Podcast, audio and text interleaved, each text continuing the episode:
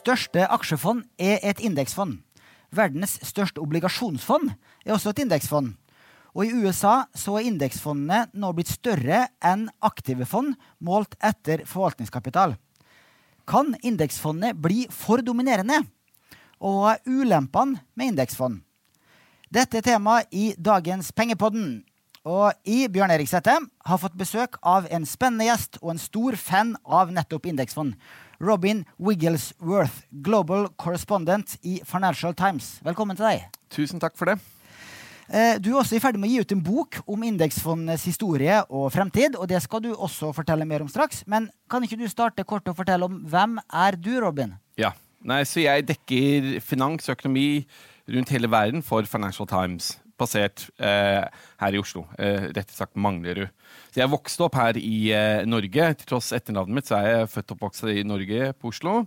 På Smesa i Oslo. Og hadde alltid lyst til å jobbe ute, da. Så jeg studerte journalistikk og statsvitenskap og sånn eh, ute i London, og så jobbet ute. Kom et par år innom Norge for å dekke økonomi, nordisk økonomi og politikk for Bloomberg News, før jeg dro til FT og dekket Midtøsten. Så var jeg i Midtøsten i tre-fire år, før jeg flyttet til London, hvor jeg først begynte å dekke finansmarkedene fulltid som eh, kapitalmarkedskorrespondent og gjorde det i tre-fire år, før jeg flyttet til USA for å lede finansavdelingen der. da. Og etter fire år i USA så hadde vi, jeg og kona min veldig lyst til å flytte tilbake til Norge og la barna vokse litt opp her, litt nærmere besteforeldre. Så nå er jeg basert her og skulle egentlig dekke hele verden her for å reise litt rundt i verden. Men siden korona så har det vært veldig lite reising, da. Eh, det er ikke mange nordmenn som jobber i Financial Times. Jeg, jeg kjenner ingen andre. Nei, så det er, det er, to av oss. Og jeg kom et par måneder før han andre. Eh, Martin Sandbu er en veldig god venn av meg, så han dekker økonomi for oss. Da. Han er økonomikommentator. Eh, og så var det en annen som eh, jobbet i FT en del år siden. Eh, Ivar Simensen. Uh, han tror jeg ikke var det så veldig lenge. Og så har jeg nylig oppdaget at det var en norsk stringer for FT i Thailand 40 år siden. Så han var nok den aller, aller første. Så jeg trodde det var Ivar som var først, men uh, det var en annen før det. da. Og jeg kan også gratulere deg som uh, nybakt uh, trebarnsfar. Du er i pappaperm nå, så takk for at du kommer, og gratulerer. Ja, nei, tusen takk. Det er, uh, føles litt modig å ha tre barn, men det var enten det eller valgt da. Da syns jeg det er litt mer stas med baby akkurat nå. Da. Jeg, jeg, holder med der. Det, husk på, det er status vet du, med mange barn i, i dag. Ja, det er det, det er. det er det jeg holder meg til når jeg må betale for ny bil og pleier og alt det. og som vi sa, du skal eh, straks om få uker eh, utgi en bok om indeksfondets historie med tittelen eh, Trillions. Jeg har lest eh, eh, store deler av den, og den er veldig interessant. Og du er i hvert fall grundig og etter, etterrettelig, for jeg talte over 400 fotnoter med kildehenvisninger på de litt over 300 sidene i boka. Så, men kan du ikke fortelle kort om hva den handler om? Ja, nei, altså, Alle henvisninger er jo litt der liksom, I journalistikken, i hvert fall i FT, så er vi ganske etterrettelige på sånt. Og som Isaac Newton sa, we all stand on the shoulders of giants. Så da syns jeg, når jeg lener meg så mye på enormt intellektuelt arbeid av mange som har gått før meg, så syns jeg det skal, liksom, det skal nikkes til, da.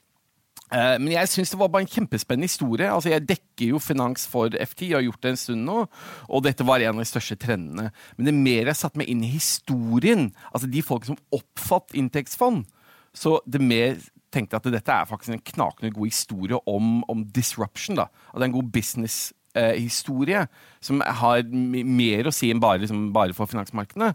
Eh, og også fordi liksom, jeg alltid likt historie, så syns jeg man skjønner ved, mer hvor man ender opp, eller hvor man skal, hvis man skjønner hvor vi kommer fra. da. Eh, så dette var først en magasinartikkel for FT, som noen forleggere tok kontakt og syntes det hørtes ut som en spennende bok, og så har det blitt nå en bok som kommer ut ja, nå om et par uker. Så jeg er veldig spent på. Og eh, sånn, eh, veldig kort, da, hvis du kan ta indeksfondenes historie på ett minutt. Det starta på 60-tallet. Ok, ja. Så det begynner i 60-tallet. Eh, faktisk, la oss, eh, Jeg begynner i 1900, da, hvor det var en fransk matematiker som het Louis Bacquelier, som først oppdaget aksjepriser. Virker som de vandrer litt sånn litt på måfå. Og det ble ideen som da ga grobunn i 60-tallet eh, for mange kjente økonomer som Bill Sharp, eh, Gene Fama, Harry Markowitz, som da slags la det intellektuelle og akademiske grunn planen for de første indeksfondene som kom i, fra 71 til 73. da. Og det var Wells Fargo og American National Bank of Chicago og Battery i Boston. Som alle hadde på forskjellige måter kom der først, men jeg syns Wells Fargo får kreden mest kred.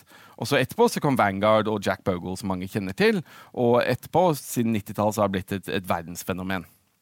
Og Du fortalte meg eh, her før vi gikk inn i studio at du var en av de siste journalistene som snakka med Jack Bogle. Ja, så når jeg skrev denne magasinartikkelen for FT, så ville jeg jo snakke med Jack Bogle, og, og Bogle var veldig glad i å snakke med journalister. Han hadde faktisk vært, vært liksom en journalist som studerte, jobbet litt som en, en trykker- og nattejournalist. Eh, og visste at det egentlig en stor grunn for at Vanguard klarte å vokse seg så raskt, var jo det at han var veldig flink til å bruke pressen. Og han var jo veldig keen på å, å, å passe på at hans ettermæle ble ivaretatt. Så han var veldig glad i å snakke med journalister. Men selv det tatt i betraktning, syns han var bare enormt hjelpsom, flink til å fortelle historier, utrolig grei og hyggelig. Og jeg husker særlig da han ringte meg eh, i desember 2018 og, og sa du, eh, Robin, jeg er på veien til sykehuset nå. og uh, jeg ville bare sjekke har du alt det du trenger for artikkelen din. For den hadde ikke kommet på trykk ennå.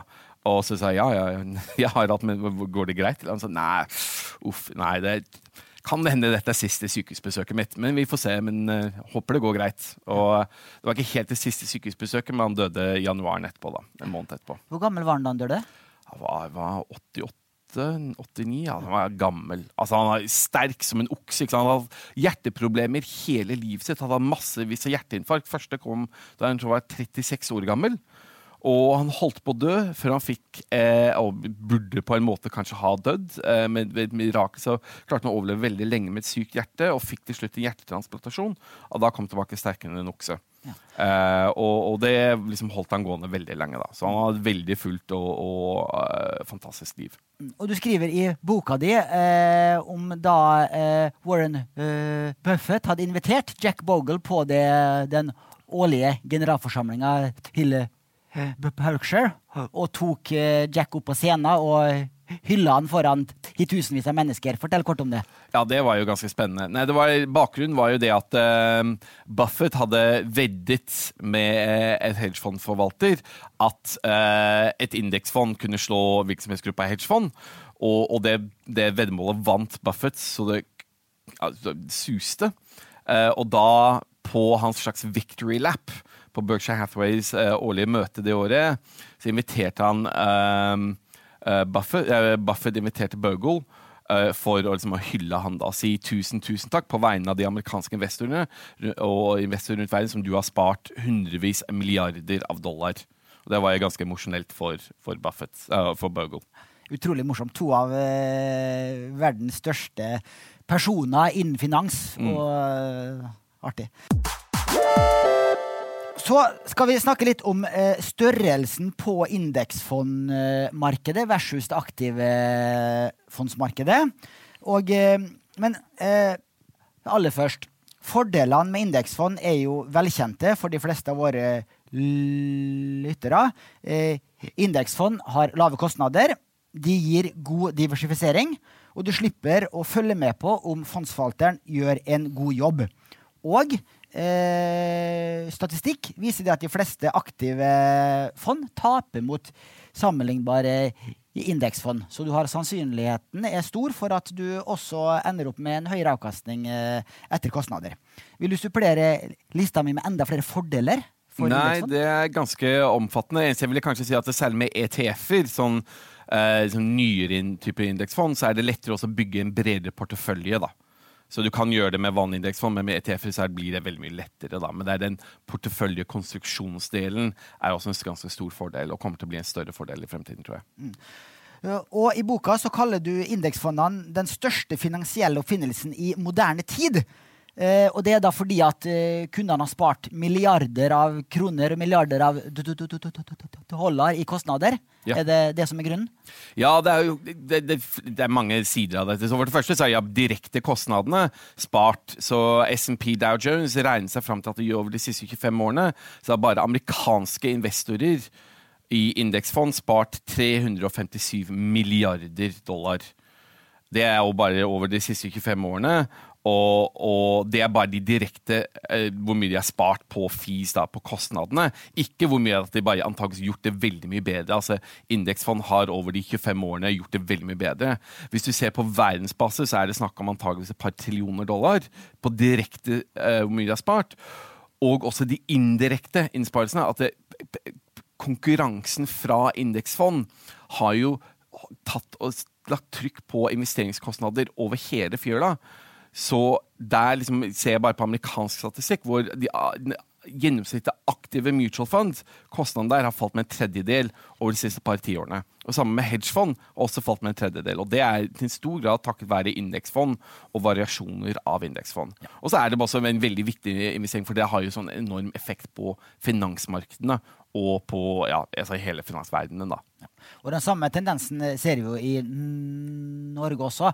Eh, for ti år siden så var det jo vanlig at aktive fond hadde 2 eh, suksesshonorar. Nå, nå skal du leite en stund gjennom listene våre før du finner aktive aksjefond med 2% honorar.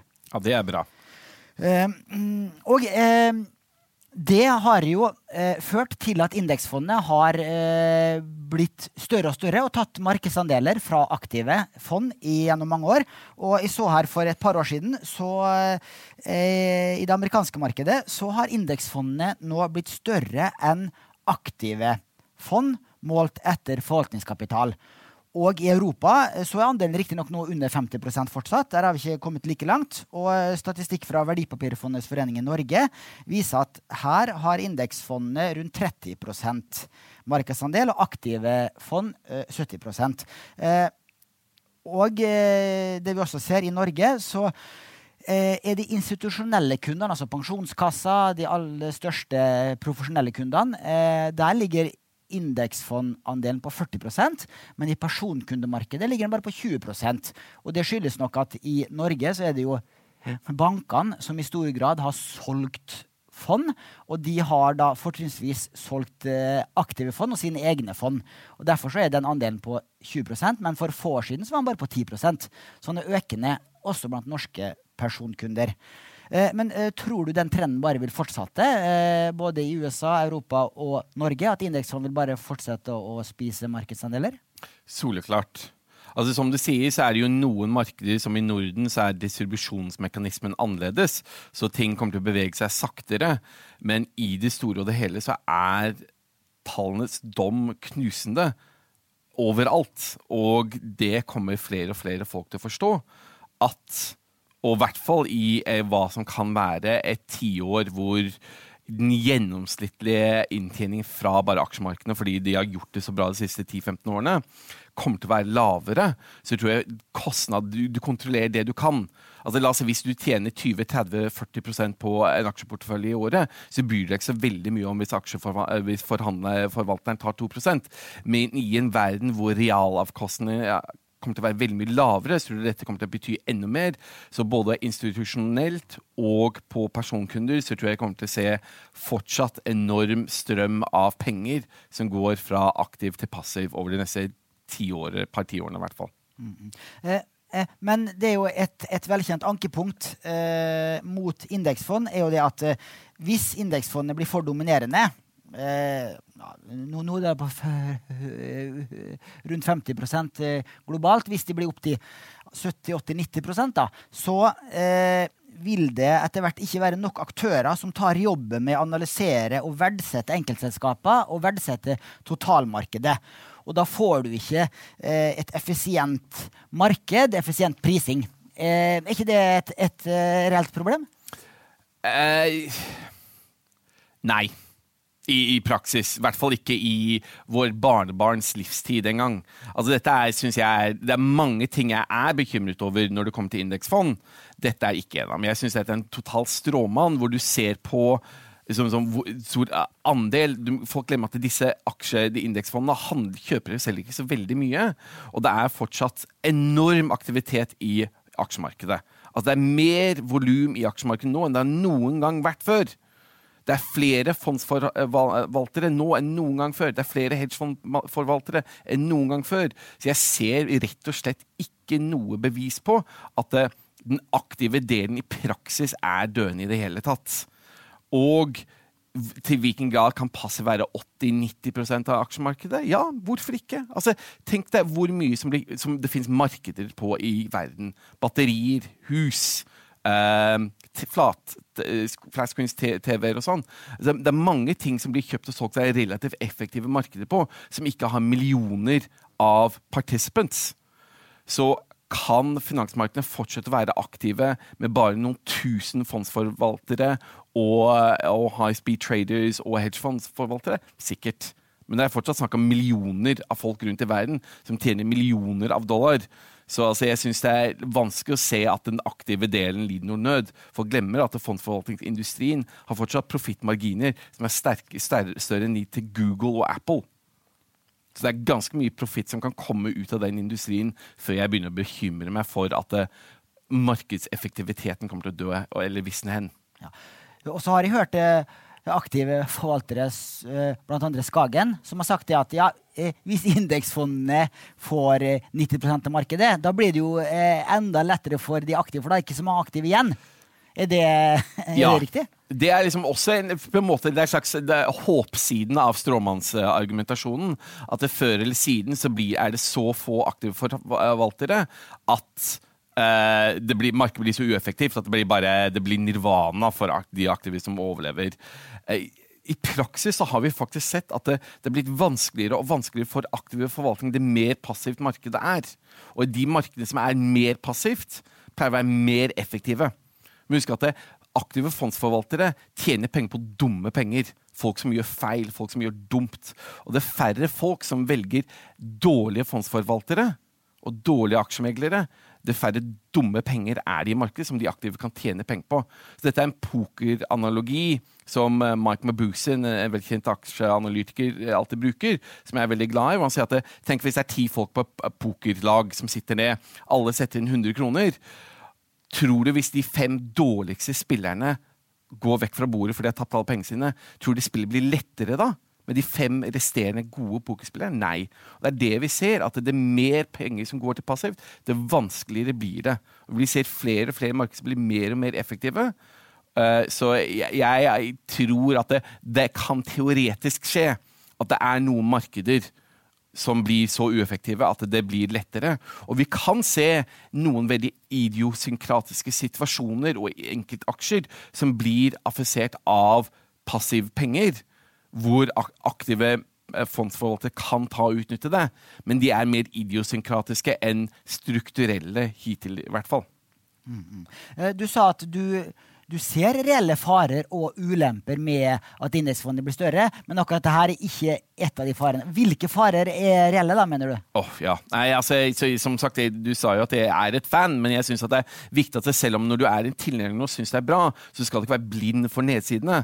Og det er nedsider her. Med enhver ny teknologi så er det alltid nedsider. Og det er egentlig det indeksfond er. da. Det er ikke så ny nå lenger, da, men, eh, men det fortsatt har stor effekt. Så altså, ene er det at med ETF-er, eksempel. Altså, indeksfond begynte som bare som passive, eh, kom ut av hva Bill Sharp og Harry Markowitz og Gene Farmer viste. At det, for de fleste investorer så er det bare en, en bred, diversifisert portfølje av finansielle aktiva er det beste for de fleste folkene. Så det var grunntanken. Men med særlig ETF-er så kan du, du kan sette hva som helst i en ETF. og Folk setter hva som helst. Så jeg ser ikke egentlig en, en forskjell mellom at du tar og pønter på en Tesla-aksje eller en biotek-aksje, eller kjøper en elbils ITF eller en robotikk-ETF. At du kan, Med ETF-er kan du begynne å gjøre de samme dumme feilene som ga grobunn til indeksfond 50-60 år siden. da. Ja, kan, eh. ja. Nei, altså, det er et poeng, det. Jeg sjekka Hipotop ETF-lista vår forleden, og der lå blant annet eh, et uh, Robotics ETF mm. og en Clean Energy ETF. Ja. Og den Clean Energy ETF-en steg over 100% i fjor, og i år så er den ned 20 Nøyaktig. ikke sant? Det er det som skjer.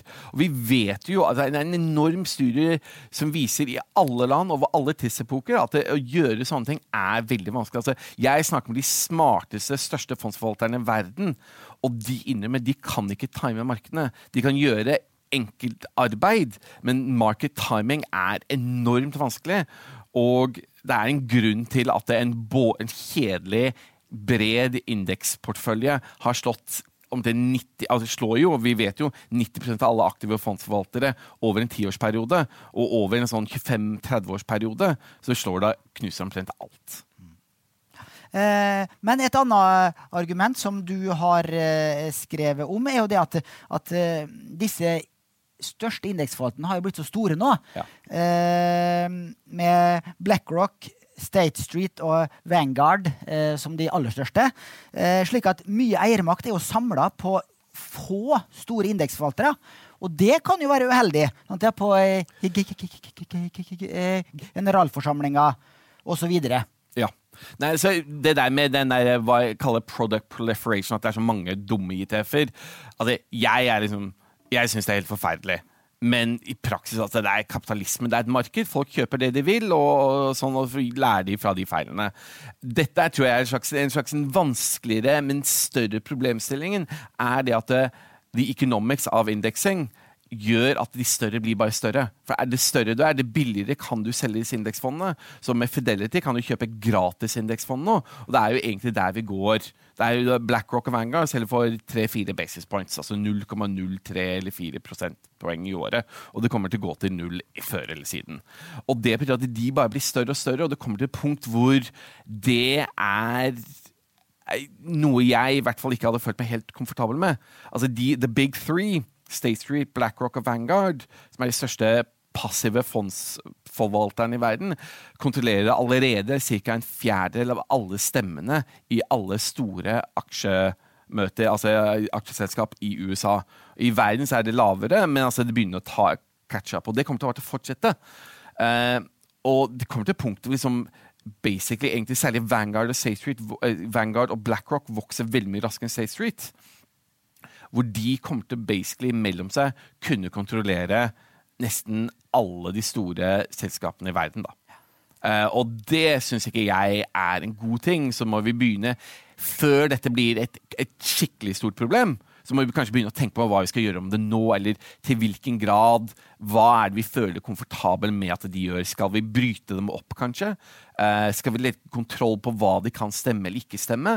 For altså, vi ser jo at de er jo en enormt press på å gjøre mer på veldig mange områder. da, Om det er klima eller corporate governance. Så jeg tror dette kommer til å bli en ganske touchy eh, emne i det kommende tiåret. da.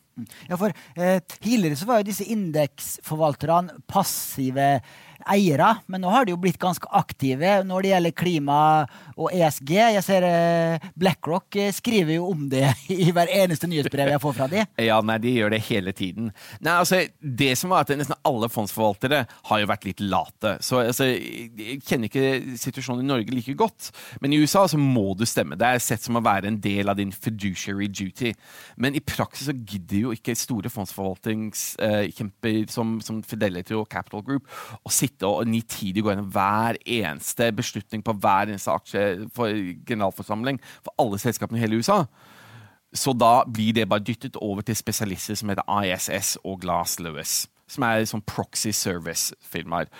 Og det har jo de passive også egentlig gjort. De har kommet under mer trykk. Det var særlig folk som hedgefondmanager som Paul Singer som sa at det gjorde at de var late eiere.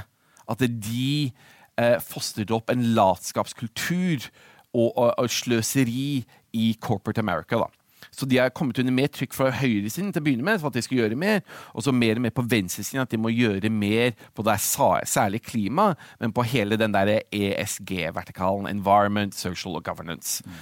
Og de snakker veldig mye om det, og er under trykk både fra individuelle kunder og institusjonelle kunder, som Norges Bank eller oljefondene i Midtøsten, eller store pensjonskunder som vil at de skal gjøre mer. Og det som er faren, er at de kanskje gjør for mye også, da.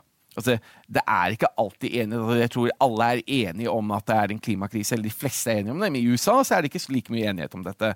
Og hva en BlackRock skal gjøre og tvinge selskaper til å gjøre, er også egentlig litt mer kontroversielt. Jeg mener selvsagt at BlackRock skal helst gjøre mer, men jeg ser ingen nytteverdi at de skal presse at et oljeselskap skal kutte emisjonene. De gjør, det er et oljeselskap. Det er det, er det de gjør. Uh, så dette kommer til å bli ganske touchy, men gitt deres enorme tyngde da, i generalforsamlinger, så hva BlackRock sier, betyr noe, da. Det blir en backlash før eller siden. Eh, En liten forlengelse av det argumentet med eh, du- du- du- du- du- dumme og late penger, er jo det at, at indeksfondene eh, presser opp prisene på de mest verdifulle selskapene fordi de må investere etter markedsvekter. Og eh, da kjøper den passive indeksforvalteren aksjene fordi de er inkludert i en indeks, denne referanseindeksen, og ikke fordi at de fundamentale verdiene til hvert enkelt selskap er attraktive. Og internasjonalt det har jo Michael Burry fremført eh, disse argumentene. Han er jo kjent for å identifisere markedsbobler før de du- du- du- du- du- dukker opp. Og eh, lytterne vil sikkert kjenne igjen fra filmen The Big Short. Og han sier at her er det en indeks eh, eh, som kommer til å sprekke. Og her hjemme har Jan P. Sissener, hedgefondforvalter, eh, ført de samme argumentene. Er det et argument du eh, støtter? Uh, uh, ja og nei.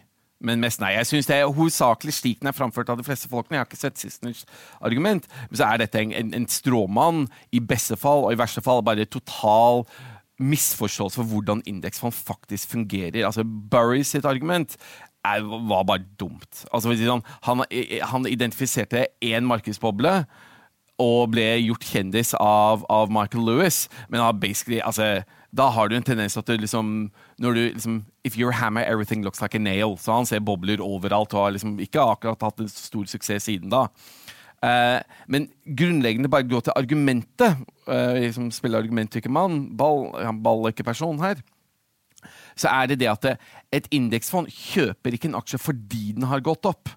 De har allerede den aksjen. La oss si hvis Tesla, eller la oss si en Apple, da, som har gått fra sånn 5 til liksom eller 5 av hele SP 500. De eier jo den i proporsjonalitet til market cap weighting allerede. Så hvis Apples aksje går opp, trenger ikke en, aksje, en passivfond å kjøpe mer Apple. For verdien av dens aksjer har allerede gått opp. Hvis den får en til dollar med ny investeringskapital, så blir ja den proporsjonalt mer penger går inn til Apple. Men Apple er jo også en større aksje. Så er likviditeten til den aksjen proporsjonalt til vekten den har i indekset. I Apples tilfelle solklart ja. For eksempel, ja, nå går mer av hver investeringsdollar som går inn til SMP 500-indeksfond, går mer inn til Apple nå enn de gjorde 15 år siden. Fordi Apple er et større selskap, og det er en pris satt av aktiv fondsforvaltning. Så bytter det opp prisen bare hvis du tror at Apple er like ulikvid som en small cap-selskap. Det er den ikke. Selv om det er mer av den, den dollar, investeringsdollaren som går inn i Apple, så er jo Apple mer likvid. Så da går det helt greit. Ja, det kan du si. Men hvis penger da flyttes fra aktive fond, som har undervekt i Apple, til indeksfond, som har markedsvekt i Apple, så vil du jo få nettokjøp Ja. i de største Ja, og det er snakk om en trillion dollar over 15 år. Og Det høres jo veldig stort ut, men det er egentlig veldig lite. Og må huske at det, veldig mange av de pengene som har gått fra pass, aktiv forvaltning til passiv, er egentlig det man kaller closet indexing. Dette er late fondsforvaltere som har basically allerede vært passive index-huggers, som har bare tatt betalt, grovt betalt for det. Så det at det, ja, det er mindre value players nå, men for å si sånn, value gjorde det dritdårlig i 20-tallet også, value gjorde det dritdårlig i 60-tallet også, value gjorde det kjempedårlig i 90-tallet også, da passet var veldig mye mindre. Så dette går i store bølger, så det er historieløst å late som at det, det at det er mer penger i passivt nå, at det bryter opp bobler noe mer enn de tre århundre vi har hatt med finansielle og markedsmanier. Det er jo helt, altså det blir jo latterlig å påstå det, egentlig, syns jeg. Så jeg tror at det er enkeltsituasjoner, som f.eks. Tesla, som jeg tok opp, som, fordi den kom inn i indekset med en veldig høy market cap. Fordi den hadde jo ikke tjent noen penger. Så den kom inn i SMP 500 veldig sent, og fordi store deler av aksjekapitalen allerede er eid av fondsforvaltere som ikke ville selge, så er det en teknisk skvis-situasjon i akkurat det. Men på markedssystematic level, systemic level, så tror jeg dette blir, det blir bare tullete. Altså, jeg sier ikke at det ikke kan skje at det en eller annen gang, men jeg syns argumentene jeg har sett hittil om at indeksfond blåser opp bobler, er ekstremt uoverbevisende. Um, et annet argument, da. Det er vanskelig å sette fast, uh, Robin, men jeg gir meg ikke. Nei, nei, nei jeg syns det er kjempespennende. Altså, det, er sånn, det, er mange smartere folk enn meg som har satt dette til meg, så jeg har satt meg inn i akkurat dette her og tenkt veldig mye på det. Men jeg bare, jeg, jeg syns det ikke henger på greip, og egentlig i bunn og grunn det er, det er liksom, Når jeg ikke skjønner det, liksom, Hvis det, smart person A eller B sier dette, kanskje de skjønner noe jeg ikke skjønner, og så plutselig ser du litt nærmere etter, og du ser på argumentene, og så ser du at de gjør åpenbare feil, som misforstår mekanismen til indeksfond. Og så skjønner du at det egentlig det er den gamle sitatet sånn If a man's living depends on not understanding something, he won't understand it. Og low and behold, så aktive fondsforvaltere er ikke så veldig glad i passive fond av veldig åpenbare grunner. Jeg er ikke så veldig glad i fake news, f.eks. Det er mange grunner til at folk i mange yrker er ikke glad i folk som gjør deres yrke verre. Og det er det som skjer her. Sant, ja. Snakker for sin syke mor. Ja. Eh, men jo, eh, det neste argumentet på lista mi det er at som vi ser ganske sjeldent, da, det er argumentet om at det kan bli likviditetsutfordringer når indeksfond og ETF-er som speiler underliggende investeringer, handles i langt større volumer enn den underliggende investeringa. Eh, det ser man f.eks. i eh, gullmarkedet og i høyrenteobligasjonsmarkedet. Der har du eh, syntetisk, syntetisk, instrument. Du har ja, Som da er mye, mye større enn det fysiske markedet. Og det kan være skummelt når man lager produkter som er mye mer likvid enn det underliggende de investerte i. Fordi hvis mange da skal, vil selge samtidig, eh, typisk under et kraftig børsfall, så vil det kunne skape et likviditetssjokk og likviditetsskvis. Ja. Nei, jeg synes Dette er et veldig spennende tema og noe jeg har brukt veldig mye tid på. Og for å si sånn, et område hvor, slik jeg tenker man har endret seg. Altså Jeg har blitt mer positivt indeksfond. Kanskje ikke overrasker deg, men dette var en av de tingene jeg var genuint bekymret for eh, veldig lenge. Så la oss si det, altså, ta, ta gull. altså er hver ETF, da. Altså, ETF-er er liksom der liksom, kjernen av problemet ligger, for de handles gjennom hele dagen. da. Så et indeksfond, klassisk indeksfond er ikke så veldig annerledes enn et aktivt fond. Altså, det har jo vært likviditetsbekymringer eh, der også. For det er jo aktive fond som også handler i junkbonds og obligasjonsrenter og sånn. Eh, høyrenteobligasjoner. Uh, men ETF-er er der liksom bekymringen har vært. Og folk som Carl Icahn har snakket om dette. Og, um, og mange jeg kjenner har vært bekymret for dette. Akkurat altså, I gull er det jo sånn at det, det jeg har sett på den, for gull-ETF-en, den største gull-ETF-en, er ganske spennende. Der er det jo egentlig Alt gullet sitter i en volt et eller annet sted under London, som HSBC kontrollerer. og de, de kan jo flytte de barene fra altså en side av rommet til andre siden av rommet. Så egentlig der, der er ikke likviditeten like bekymringsverdig som man skulle kanskje tro. da. Og i de gull-futures-ETF-ene så er futures ganske likvide også, da. Men, øh, men Grunnen til at jeg var bekymret for dette, var jo det at ja, det er den liquidity mismatchen mellom hvor ofte la oss, si høyrenteobligasjoner handles, og hvor likvide disse ETF-ene er. Og Det er en sånn klassisk ting som heter å, dette kommer til å gå til helvete en eller annen gang. Jeg var for eksempel, altså I 2015-2016, da oljeprisen begynte å falle, så var jo dette noe folk var bekymret for. Men det skjedde ingenting. Men jeg tror den store stresstesten kom i mars 2020. da. Og det var da jeg også liksom, When the facts change, I change my mind. Da ble jeg mindre bekymret, for jeg syns ETF-er egentlig gjorde veldig mye bedre enn folk trodde. Hvor for å si sånn, det jeg slags ikke hadde sagt prisen på nok, selv om jeg visste at det, folk kjøper og selger ikke primær-ETF-er. Altså, altså, hvis du selger en ETF, en høyrenteobligasjons-ETF Du kjøper og selger aksjene i ETF-en. Du tvinger ikke den ETF-en til å selge noe som helst. Så det som skjer, er at ja, når veldig mange folk vil selge en høyrenteobligasjons-ETF, så faller prisen på den. Og normalt så er det markedsmakers som går inn, og da er arbitrager forskjellen på prisen på ETF-en og det underliggende obligasjonen. Så da kjøper de de underprisede aksjene i ETF-en og selger obligasjonene. Og bytter de, får faktisk noen av disse junkbondsene tilbake og selger de igjen. Men når det markedet fryser opp, slik det gjorde i mars 2020 når alt gikk til helvete, så kunne de ikke gjøre det. Så da bare faller prisen til ETF. Og det var det veldig mange folk som påpekte den dislocation, altså forskjellen med prisen på obligasjonene i ETF-en og prisen på ETF-en gikk jo altså, ble kjempestor. folk syntes det var et tegn på at alt gikk til helvete. Og det var jo det var et symptom på stress. Men det viser at ETF-er har denne ventilen, at de kan bare kjøpes og selges. Og det var det noen som solgte, og de måtte selge på en discount for å få likviditet. For å få pengene sine, så må du bare akseptere at da får du Det er som hvis du må selge fire sale, så får du gjort det. Men de fikk penger. Og de som kjøpte da på en discount, de tjente jo faktisk på at de hadde is. De hadde nervene av stål. Og det betydde at det egentlig du hadde denne Det var en fleksibilitet i strukturen. I klassiske obligasjonsfond, aktive fond eller klassiske ETF-er, de må selge. Når noen tar penger ut av dem, så må de selge beholdningen. Det var derfor at eh, obligasjonsmarkedet frøs, altså selv amerikanske statsobligasjonsmarkedet frøs til en stor grad i mars 2020. Så der er det det at det, det, som kom nærmest, tok oss nærmest til avgrunnen, var ikke ETF-er. ETF-er var slags en, en, en, sikkerhetsventil faktisk, som tok og minsket stresset litt i mars 2020.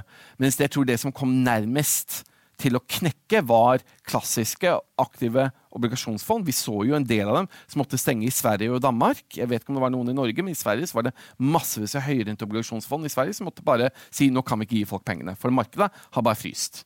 Mm.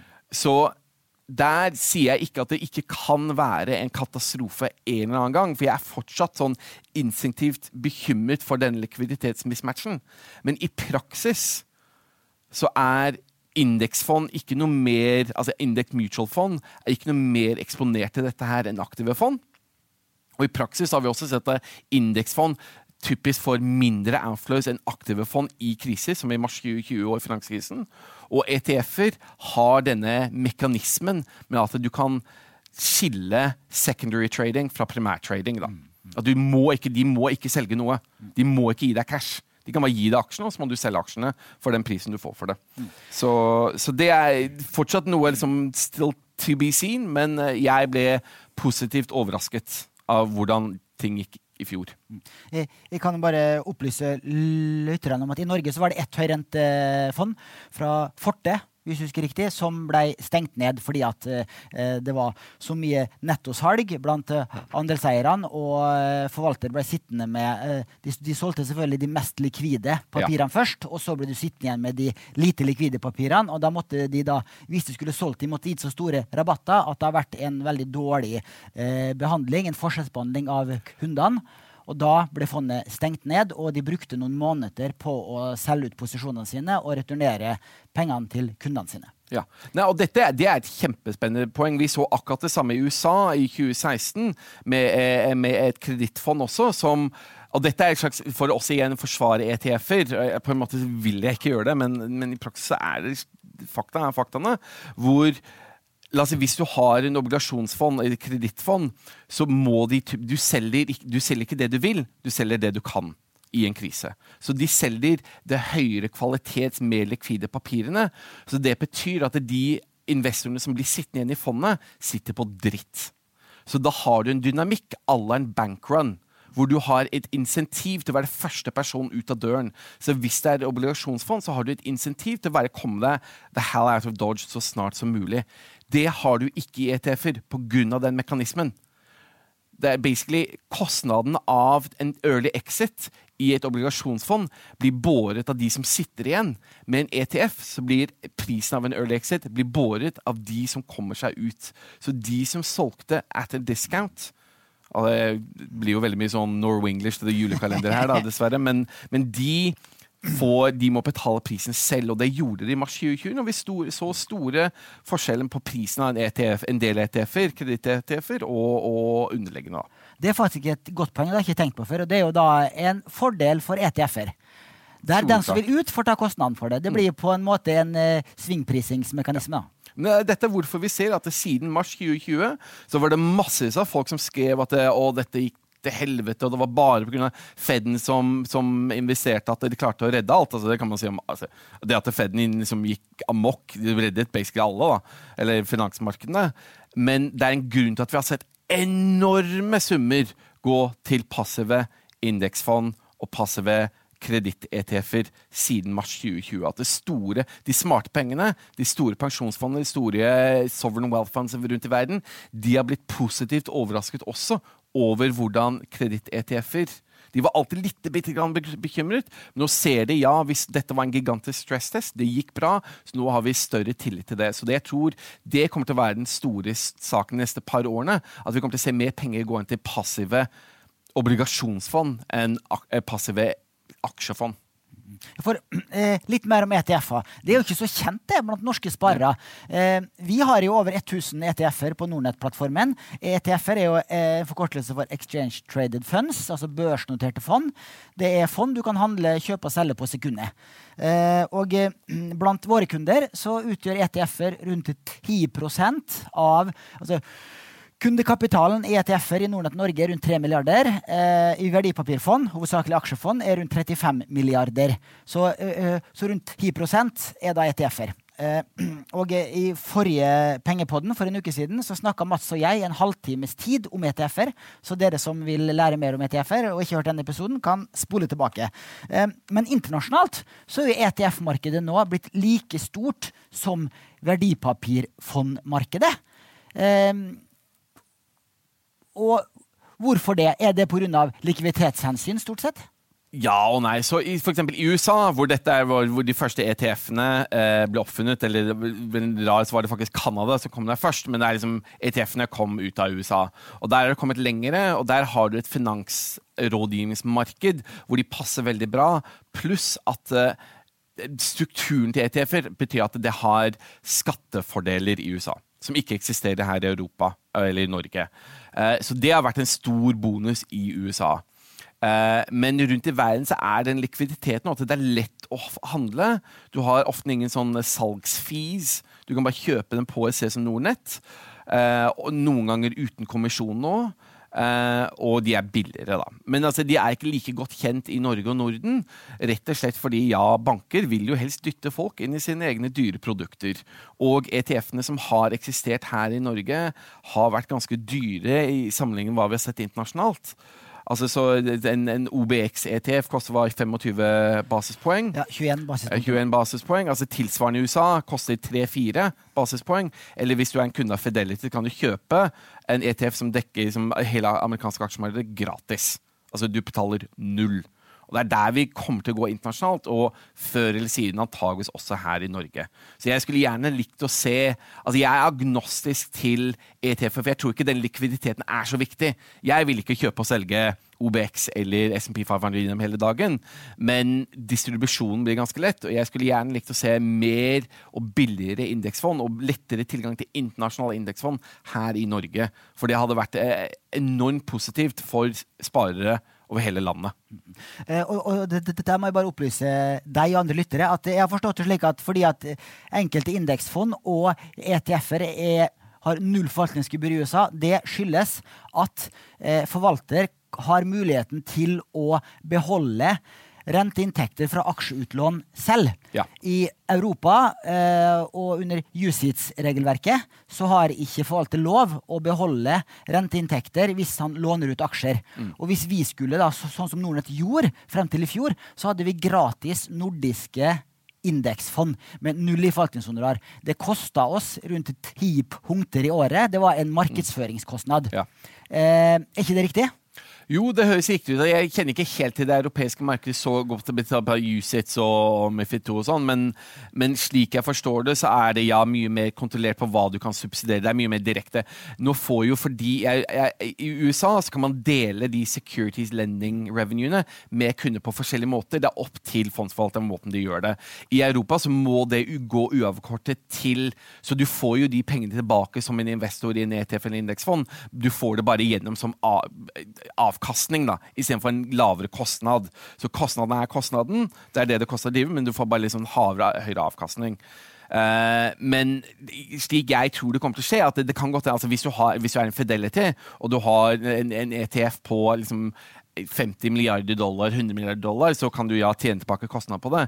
Jeg tror det at det, prisen på beta, da, slik finansakademikere snakker om det, men prisen på bred markedseksponering kommer til å gå null. Litt på samme måte som at en del dagligvarebutikker selger noen goder til kostpris. For du får folk inn døren. Altså, du selger, la oss si, Hvis du selger øl til kostpris, for da vet du at de plukker opp potetgull også. Så en Fidelity en BlackRock eller Nordnett eller en DNB eller hvem det skal være, kan jo da selge noe til crosspris eller under kostpris. Fordi de da kan cross-selge andre produkter som er, har høyere kostnad. da. Så jeg tror at om det er billig plain bete, som SMP 500 eller hele verdens aksjemarkedet, eller smart beta eller faktorfond, som er veldig i vinden, eller blir snakket om, så kommer den prisen før eller siden gå til null. Eh, der er ikke vi helt enige, eh, men. Eh, det er greit. For vi i Nordnett mener jo at indeksfond har vært for billig. Og da vi la om fondsprismodellen vår i fjor, da vi eh, slutta å ta imot returprovisjon og ga returprovisjon tilbake til eh, sluttkunde, så eh, hadde det den konsekvens at indeksfond ble noe dyrere, og aktive fond ble noe billigere. Ja. Eh, fordi at vi må ta oss betalt for distribusjon ja. av fond. Nei, jeg er stor fan av at alle skal egentlig på en måte Den derre å, å, selge under kost det er, jo, det er jo litt juks å gjøre det, fordi da kan du selge noe annet, noe dyrere enn det det egentlig burde koste. da. Så jeg kan godt se at det egentlig, la oss si noen indeksfond burde være null. Fordi for eksempel en BlackRock, når de har altså, Det største indeksfondet i verden er Vanguards, og det er over en trillion dollar. Det er like stort som oljefondet. Altså, det er, det er enormt stort. Uh, så Eller liker ikke like stort som oljefondet, altså, men det er, eh, det er, store summer. ikke sant? Og den avkastningen på den med selv altså én basepoeng er faktisk enorm. Så den kan godt koste være gratis. Men noen andre indeksfond burde koste faktisk å distribuere og konstruere og gjøre ordentlig. Og andre aktive fond burde være veldig mye billigere. Som sagt, altså, Den aktive fondsforvalterindustrien har fortsatt altså, enorme marginer. Altså, for sånn, jeg sitter i media, vi har jo ikke hatt positive marginer på 30-40 år, kanskje. Men altså, veldig mange fondsforvaltere, BlackRock, har større marginer enn Apple. Og så Det er derfor jeg tror at det er en del profitt som kan komme ut av fondsforvaltningen sin, og burde komme ut over de neste par tiårene. Mm. Ja, nei, jeg skal ikke arrestere det der. Eh, Nordnett også tjener jo penger i bøtta og spann om dagen. Ja, det er jo eh. godt for dere. Men jeg håper det blir mindre over tid, for ja, da kommer jo det. de til sparerne. Ja, det er sant, ja. Eh, det er jo en spesiell situasjon eh, nå med ja. pandemien. Sant, ja. Finansbransjen og da forvaltningsbransjen er en av de få bransjene som har tjent, samme teknologi, da, som har tjent på eh, koronapandemien. Ja, nei, vi ser jo det over, over hele fjøla. Og det, på en måte, det er jo ja, altså Det er uunngåelig. Altså, jeg synes at Folk skal få lov til å tjene penger og, og, og livnære seg og sånn. Så, så er, og pandemien de siste 18-24 månedene har jo vært eksepsjonelle. da. Så vi får se hva steady staten er. Men du, eh, jeg har jo mm, noen eh, si, scenarioer, da, der hvor indeksfond Altså der hvor kundene eh, ikke vil få høyere avkastning eh, ved å sitte i et globalt indeksfond versus et aktivt fond. Eh, du kan jo, eh, for Hvis du kjøper et globalt indeksfond i dag som følger MSA World Index, som de, de, fleste gjør, så får du 68% eksponering mot USA og amerikanske selskaper. Sånn I, ti på topplisten på MSA World så finner du FANG-aksjene pluss Microsoft. Du finner Tesla. Eh, og teknologibransjen utgjør da over 20% av verdensindeksen i dag. Eh, og ja, når USA og teknologi har gått som ei kule nå i ti år, så har det vært fantastisk å eie et globalt indeksfond, for du har fått overeksponering mot disse to. Men eh, hvis du tror nå fremover da, at eh, emerging markets kommer tilbake, som er da rekordlavt priser på alle nøkkeltall, og også Europa har jo også gjort det dårlig og har en attraktiv prising, eh, hvis du ser på nøkkeltall. Og i tillegg, eh, hvis du har troa på at den value-rotasjonen, det at value-aksjer har nå begynt å komme tilbake igjen, eh, som har hatt et tapt eh, tiår omtrent, og du har troa på midcaps og smallcaps de neste årene, da skal du ikke eie et globalt indeksfond. Ja, men det blir jo veldig mye hvis der. Og alt dette kunne du jo også ha sagt i fjor, i forfjor, fem år siden, ti år siden. Altså, Jeg leser noen ganger gamle artikler som jeg skrev, og folk sa å, amerikanske aksjemarked har gått som en kule etter finanskrisen. Kan aldri fortsette. Det var 2010. Så tenk hvis du hadde liksom tiltid mer mot emerging markets eller Europa da. Problemet er det at det, selv de smarteste folkene i verden er veldig, veldig dårlige på dette her. Det er veldig vanskelig å spå fremtiden. Eh, og ja, alt dette kan skje. For eksempel, sånn, ja, du hadde gjort det bedre i en MSCI World indeksfond enn du hadde gjort det i et eh, Oslo-indeksfond de siste ti årene.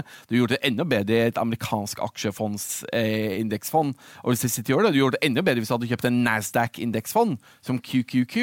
Eller du hadde gjort det enda bedre hvis du bare kjøpt Tesla. Altså, du kan alltid finne noen eksempler på hvorfor A eller B eller C hadde gjort det bra. Problemet vet vi at det i det lange løp så gjør aktiv fond det veldig dårlig og at kostnadene betyr noe. Så du skal prøve å minimere kostnadene. Det er den eneste variabelen du kan kontrollere. Og som Harry Markowitz, som jeg skrev veldig mye i boken om, fant ut at diversification is the only free lunch. Altså I finans er det veldig lite som er liksom gratis. Altså Det er veldig lite som du har risiko. Hvis du får høyere avkastning, så er det fordi du tar en eller annen risiko. Og du er kanskje ikke klar over den risikoen. Ikke alltid, men den er der. Men det mer du diversifikerer, det bedre er det. Så du burde ikke bare investere i amerikanske aksjemarkedet nå. Men det burde du ikke gjort egentlig ti år siden heller, selv om du har gjort det bra. Du burde ikke investere alt i Norge, du burde ikke investere alt i Kina, du burde ikke investere alt i growth-aksjer, du burde ikke investere alt i value. Du burde ikke investere alt i aksjer egentlig heller. Altså Det kommer litt an på hvor gammel du er, da. Men i bunn og grunn, og dette er jo for ETF-er er ganske hendig, og jeg har alltid vært litt skeptisk til denne delen, men du kan bruke ETF-er til å bygge en ganske bred, balansert portfølje ganske lett ved å kjøpe, la oss si, liksom, tre-fire Vanguard ETF-er som dekker det internasjonale aksjemarkedet. Uh, europeiske aksjemarkedet, eller sånn emerging markets, Europa, USA, og noen obligasjons-ETF-er. Mm. Og da har du egentlig noe du kan kanskje eh, rebalansere her og, her og nå. Og ja, det kommer til å gå noen år hvor du hadde gjort veldig mye bedre i Kina eller i USA eller Europa eller i Norge. Kanskje det har gått til ti år hvor du kommer til å gjøre veldig mye bedre. Altså Value, for eksempel, klassisk sett, det har jo hatt et fantastisk ræva tiår. Altså det verste tiåret de har hatt på historie. Altså jeg, jeg, har sett noen som har forsket at value-aksjer har gjort det dårligere nå de siste ti årene enn de har gjort på 300 år. Siden aksjemarkedene ble oppfunnet. Mm. Uh, men Betyr det at Valley kommer til å gjøre det dårligere de neste ti årene? Kanskje. Kanskje gjør det bra, men vet vi ikke. Så bare kjøp en bred portefølje, og så pleier du Kommer du nesten helt sikkert til å gjøre det bedre enn de fleste andre. Eh, det er for så vidt riktig at du ikke vet, men du vet at eh, den eh, mean reversion-regelen ofte gjelder i finansmarkedene. Ja. Og man har jo sett disse verdivekstgrafene med at det er, har i hvert fall vært eh, rundt Eh, tiår hvor vekst har vært i vinden, og så har det vært neste tiår har, har verdi vært i vinden osv. Og, og hvis denne min reversion skal, eh, skal fortsette, da, så kan man jo tenke seg med stigende renter at man går inn i et tiår der hvor value eh, gjør det bedre enn vekst, growth. Ja.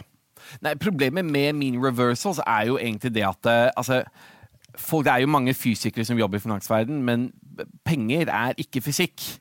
Det, adlyder ikke naturens lover og de andre menneskehetens lover. Og det er ting som endrer seg. For eksempel, jeg har snakket med altså, GMO og Jeremy Grantham om dette, her, og han er en kjempestor fan av mean reversal. Basert en enorm suksessrik karriere og han har blitt mangemilliardær på mean reversals. Da. Og, og identifisert mange bobler takket være en disiplinert tilnærming til dette. her, og Han er en veldig kjent value investor også.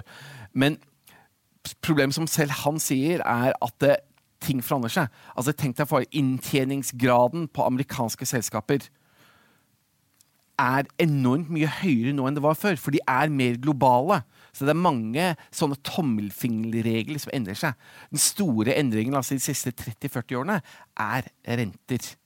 Altså, du kan ikke sammenligne valuations i dag med hvordan de var la oss gjennomsnitts eh, valuation de siste 100 årene, gitt at rentene har aldri vært lavere, antakeligvis kommer til å være lav disse ti årene har vært lave i ti år og kommer til å være lave de neste ti årene i, i historisk kontekst. Så da er du mer villig å betale for hver dollar av inntjening fra et aksjeselskap. Så burde du være villig til å betale mer for den inntjeningen nå enn da renten lå på 5% 10% 20% i 80-tallet, 70-80-tallet. ikke sant? Og, og, inntjeningen, og, og, rett og slett antitrust. Altså, det er mange faktorer som spiller inn. Så Derfor tror jeg at jeg tror mean reversals er en god framework å ha. Om det er bare generelle valuations eller growth versus value. Men du skal ikke se deg blind på det heller. Det er ingen naturlover i finans. Uh, så ja, jeg antageligvis Hvis jeg skulle vedde barnas liv på noe, så jeg antageligvis måtte gjøre det, så ville jeg sagt at Valley kommer antageligvis til å gjøre det bedre enn growth de neste tiåret. Men ville jeg satt egentlig hvis jeg, skal, jeg har ikke satt penger på det, for å si det sånn. Altså, det, jeg, jeg, vet ikke. Jeg tror det må være Det mer jeg lærer om finans, det mer lærer jeg hvor lite jeg kan. Og det, de smarteste folkene jeg kjenner i finansverdenen, de smarte hedgefondforvalterne, er alltid de som innrømmer hvor lite de egentlig vet. da. Og er ydmyke over hva de kan, og hvor de har ekspertise. Og det jeg tror er noe vi må alle ta med oss når vi liksom er i finansmarkedet. at det, Those that know, don't say. Og, og, de som ikke kan, de sier veldig mye hele tiden. Sånt, ja. og, og, bare for å legge til det, altså det at uh, verdensindeksen uh, nå er 68% USA uh, de amerikanske selskapene de har jo omsetning av salgsinntekter fra hele verden. Mm. Eh, og jeg sitter med en Apple-telefon. ja? Mm. Den er solgt i Norge, og i i eh, emerging markets er Apple eh, stort, Microsoft stort, Coca-Cola ja, stort. Det er amerikansk notert, mm. men de har omsetninga si over hele verden. Ja, nettopp. Så jeg tror at måten man ser på aksjemarkeder, blir liksom litt skuret. Man tenker på, altså tenker på Norges aksjemarked altså Norges aksjemarked er jo basically et oljemarked. Altså det, altså, ser, ser, du OBX, så følger den oljeprisen. ikke sant? Det er helt naturlig. Sånn er det, og sånn er det med en del land. Europa er veldig har en value tilt, særlig England. Og England, engelske aksjemarked er veldig emerging markets tilt, for det er mange store som, eh, fremvoksende markeder som har listet aksjer der. Så jeg tror altså, det er mye ting man kan krangle over når det kommer til konstruksjonen av indekser. Men problemet er at det blir veldig mye hindsight til dette. Altså, klassisk sånn for MSCI World og MSCI Emerging Markets. Det var veldig lenge folk klagde over at USA er altfor stort der. Men nå sier de nei, ja, USA er kanskje litt for lite. Og så sier de nei, Kina det var veldig mange som vet hva Kina er verdens nest største økonomi. Det er en skandale at det ikke er mer Kina i MSCI World og i MSCI Emerging Market. Så det var jo veldig mange som tekniske grunner til at aksjemarkedet ikke var utviklet nok. Det var ikke størrelsen det sto på, men det er liksom accessen og kvaliteten. Så når Kina gjorde mer av det, så kom de mer og mer i MSCI Emerging Markets. Og nå, var det liksom, nå er det liksom en tredjedel eller 40% av MSCI Emerging Markets, f.eks. Mm. Men så snart Kina som de sklir på en banan, så sier jeg å herregud, hvordan kan Kina være 40 av emerging markets? Det er jo helt latterlig. Så det blir veldig mye sånn etterpåklokskap. Det vi vet, at det, det altså sånn, Jeg har sett mange valg når det kommer til indekskonstruksjon som jeg personlig syns er idiotisk. Men jeg må være ydmyk med at jeg vet ikke. Jeg tar feil hele tiden. Altså, hver dag så gjør jeg én dum ting, i hvert fall. Og det tror jeg de fleste folk gjør. Så det er veldig lett på etterpåklokskap å si ja, nei, vi burde hatt mer eller mindre USA i MCI World, f.eks. Men sånn er det. Mm -hmm. Vi skal snart gå inn for landing her. Men eh, interessant å høre. Hva er neste steg i indeks? Eh, forvaltninga. Du har jo fortalt at de har fått veldig mange sånne spesialiserte, spisse ETF-er som ikke du er så glad i. Men det er jo en uh, nyvinning. At du kan få ja. en ETF uh, eh, inn mot selvkjørende biler, ja. batteriteknologi, robotisering. Det syns jeg er litt morsomt. da. Jeg liker jo litt sånne spissinvesteringer uh, som krydder i en portefølje, mm. hvor fundamentet da er et globalt indeksfond. men hva er det neste steget? Neste generasjon indeksfond eller oppfinnelse innenfor indeksverden? Ja, nei, Det er et spennende spørsmål. Jeg skrev jo Halvparten av boken er bare historie. liksom hva, hvor Folkene som oppfant dette, og hvordan bygget det opp. Men store deler av boken også, jeg ville liksom kaste frem hva er det dette betyr da, for verden, og hvor er det dette, hvor, where, where are we going? Eh, og eh, altså sånn, ETF-er tror jeg som en struktur er en vinner. Jeg har fortsatt litt issues med det, og det er mange som har det. Men i bunn og grunn så du, vi ser flere ETF-er som blir launched enn klassiske mutual funds i USA. Og I Europa så tror jeg det er også ganske likt. I Norge tror jeg antageligvis det er fortsatt mer sånn klassiske fondsstrukturer. Men ETF-strukturen er en vinner også for aktiv lansering. Vi så Capital Group i USA, en av verdens største fondsforvaltere aktive, bare aktive. Altså Selv Fidelity har jo gått, har jo mange hundre milliarder dollar i passivt nå. Men selv Capital Group lanserer nå aktive ETF-er. Altså aktiv fondsforvaltning i ETF-rapper. Så det kommer vi til å se mer av. At ETF-en som struktur kommer til å vinne. Når det kommer til den passive delen, da, så tror jeg eh, vi kommer til å fortsatt se veldig mye penger som går inn i det, og det kommer til å skape problemer også, eh, selv om det er liksom fordel, selvsagt, for individuelle sparere. Og så kommer vi til å se mer vekst i hva folk kaller direct indexing. Som folk tror er indexing 3.0. Hvis de første indeksfondene som kom i 70-tallet, fra, fra, Wells Fargo og Vanguard, var slags indexing 1.0, så enten sånn institusjonelle porteføljer eller mutual funds, og ETF-er var indeksfond 2.0, så er direct indexing 3.0. Og Da er det rett og slett at de gir deg som individuell aksjesparer eh, mye mer evne til å customize hva slags indeks du vil ha. da. La oss si hvis du syns at all olje og gass er forferdelig, så kan du egentlig kjøpe eh, en, en ETF som kjøper hele aksjemarkedet unntatt olje og gass. Men for eksempel, hvis du syns at det kanskje Exxon de driver med noe spennende på fornybar, da, eller Statoil, eller noe sånt, så kan du customize din egen indeks. Og dette er jo noe som store indeksinvestorer, eh, som altså NBIM, Norges Bank og store pensjonsfond allerede kan og gjør. De gjør jo customized portfolios hele tiden og finansrådgivere gjør dette, men det blir nitidig. Direct indexing er at teknologien kommer såpass langt at dette er mye lettere og billigere å gjøre. Og du kan gjøre det veldig lett med lave sparesum, for du kan gjøre sånn fractional shares. altså Noen aksjer koster jo faktisk et par hundre, par tusen dollar, så du kan ikke kjøpe en hel aksje. Men nå kan du kjøpe fractional shares, så det blir veldig mye lettere, og barrieren blir lavere. da jeg tror at dette kommer helt klart til å vokse veldig mye, men det kommer ikke til å være egentlig reelt sett indexing 3.0. Altså, De fleste folkene vil ikke sitte der og nitidig justere og velge å sette seg inn i alle disse tingene. Så det er helt klart en verdifull ting, og noe som kommer til å vokse, men kommer ikke til å komme av en størrelse hvor det er som de 15 til 35 det er 25 trillion dollarene som er i passive fond eller passive strategier totalt sett. Mm. Um, men det blir spennende å se, for det er alltid noe man liksom ikke venter. da.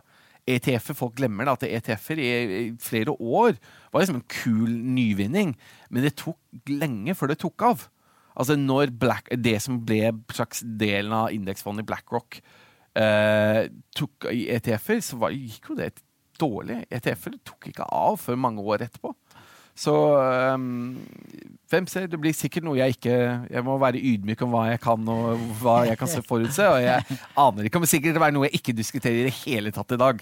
Som tar over om 10-20 år, da. Så bra. Nei, men det med høyrektindeksering skal jeg nevne for vår produktsjef på Fond og ETF-er i Stockholm. Ja, for det synes jeg hørtes artig ut. Du kan kjøpe teknologien off the rack nå. Vanguard har kjøpt inn, BlackRock har kjøpt inn, JP Morgan leter i Morgan Stanley kjøpte en direct indexer, så det er mye som skjer på akkurat det området. Og det tror jeg også kanskje her i Norge er en slags eh, halfway house mellom passiv og aktiv fondsforvaltning. da. Bra. Aller siste spørsmål. Eh, hvor har du selv investert i dine langsiktige sparepenger, Robin? Har du alt i Vanguard sin eh, SP500 indeksfond, eller har du alltid et globalt indeksfond? Ja, altså Dessverre så tjener jo ikke journalister like mye som jeg skulle helst sett. da. Så det er ikke sånn at jeg sitter på en, sånn, en pengebinge av, av sparepenger. så eh, mesteparten av mine aktiva er i eiendom, da. Så det er hus på Manglerud og en liten leilighet i London som jeg ikke klarer å solge pga. pandemien. da. Uh, så det er sparepengene mine. Og så har jeg en pensjonsavtale i Financial Times som er investert i en bred uh, portefølje av finansielle aktiva. Men av etiske grunner så har jeg med vilje ikke satt meg inn nøyaktig i hvilke fondsforvaltere kontrollerer det, og hvor de har satt pengene. Jeg skulle gjerne likt å være litt mer engasjert i det, men jeg dekker jo finansverden, og da syns jeg det er greit at jeg har egentlig veldig liten innsikt i min egen eh, pensjonssparing, eh, da. Så jeg sparer en del penger der, så mye jeg klarer, og FT har en veldig god ordning, så jeg er veldig grei på det. Men eh, akkurat sånn, jeg eide en gang en Oslo eh, OBX ETF. Og det var en, en, en punt, da. Det var en smart investering. Det var etter at oljeprisen og kronen kollapset eh, i, i, finanskrisen, så jeg hadde noe sparepenger. Altså det var om liksom 10 000 kroner, som jeg da tenkte vet du hva, kronen er altfor lav. Oslo Børs er altfor lav, så da kjøpte jeg en OBX ETF. Jeg syns den var hårreisende dyr. Jeg tror den kostet sånn 40-50 basis points da. Men jeg gjorde det bra ut av det. Men jeg solgte totalt feil tid, da. Så for å si det sånn, altså, jeg var ikke noe eh, benå, gudsbenådet uh, aksje-stockpicker-geni. Men nå etterpå så, jeg, så, så, må jeg få deg til å opprette en spareavtale i, et, eh, i Nordnett eh, global indeksfond ESG. For du må jo ha en spareavtale enten til deg selv, til kona, helst, og alle tre barna dine. Ja, ja, alle tre barna. Men det som er liksom litt deilig å flytte tilbake til Norge, er at liksom, vi sulter ikke her. De har gratis skolegang, de går til universitetet, det går greit. I USA så er det litt verre.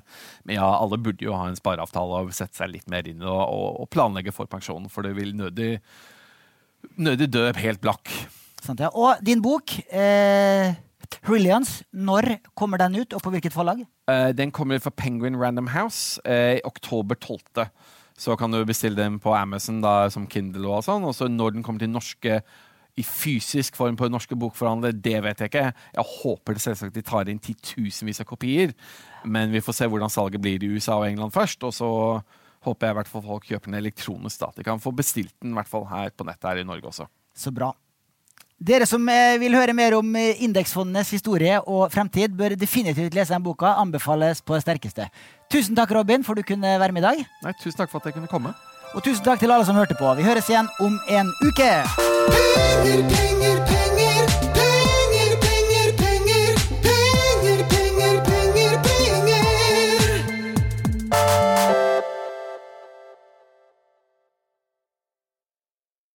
Denne podkasten skal anses som markedsføringsmateriell, og innholdet må ikke oppfattes som en investeringsanbefaling. Podkasten er kun ment til inspirasjon og informasjonsformål. Nornett tar ikke ansvar for eventuelle tap som måtte oppstå ved bruk av informasjonen i denne podkasten. Les mer på disclaimer på nornett.no.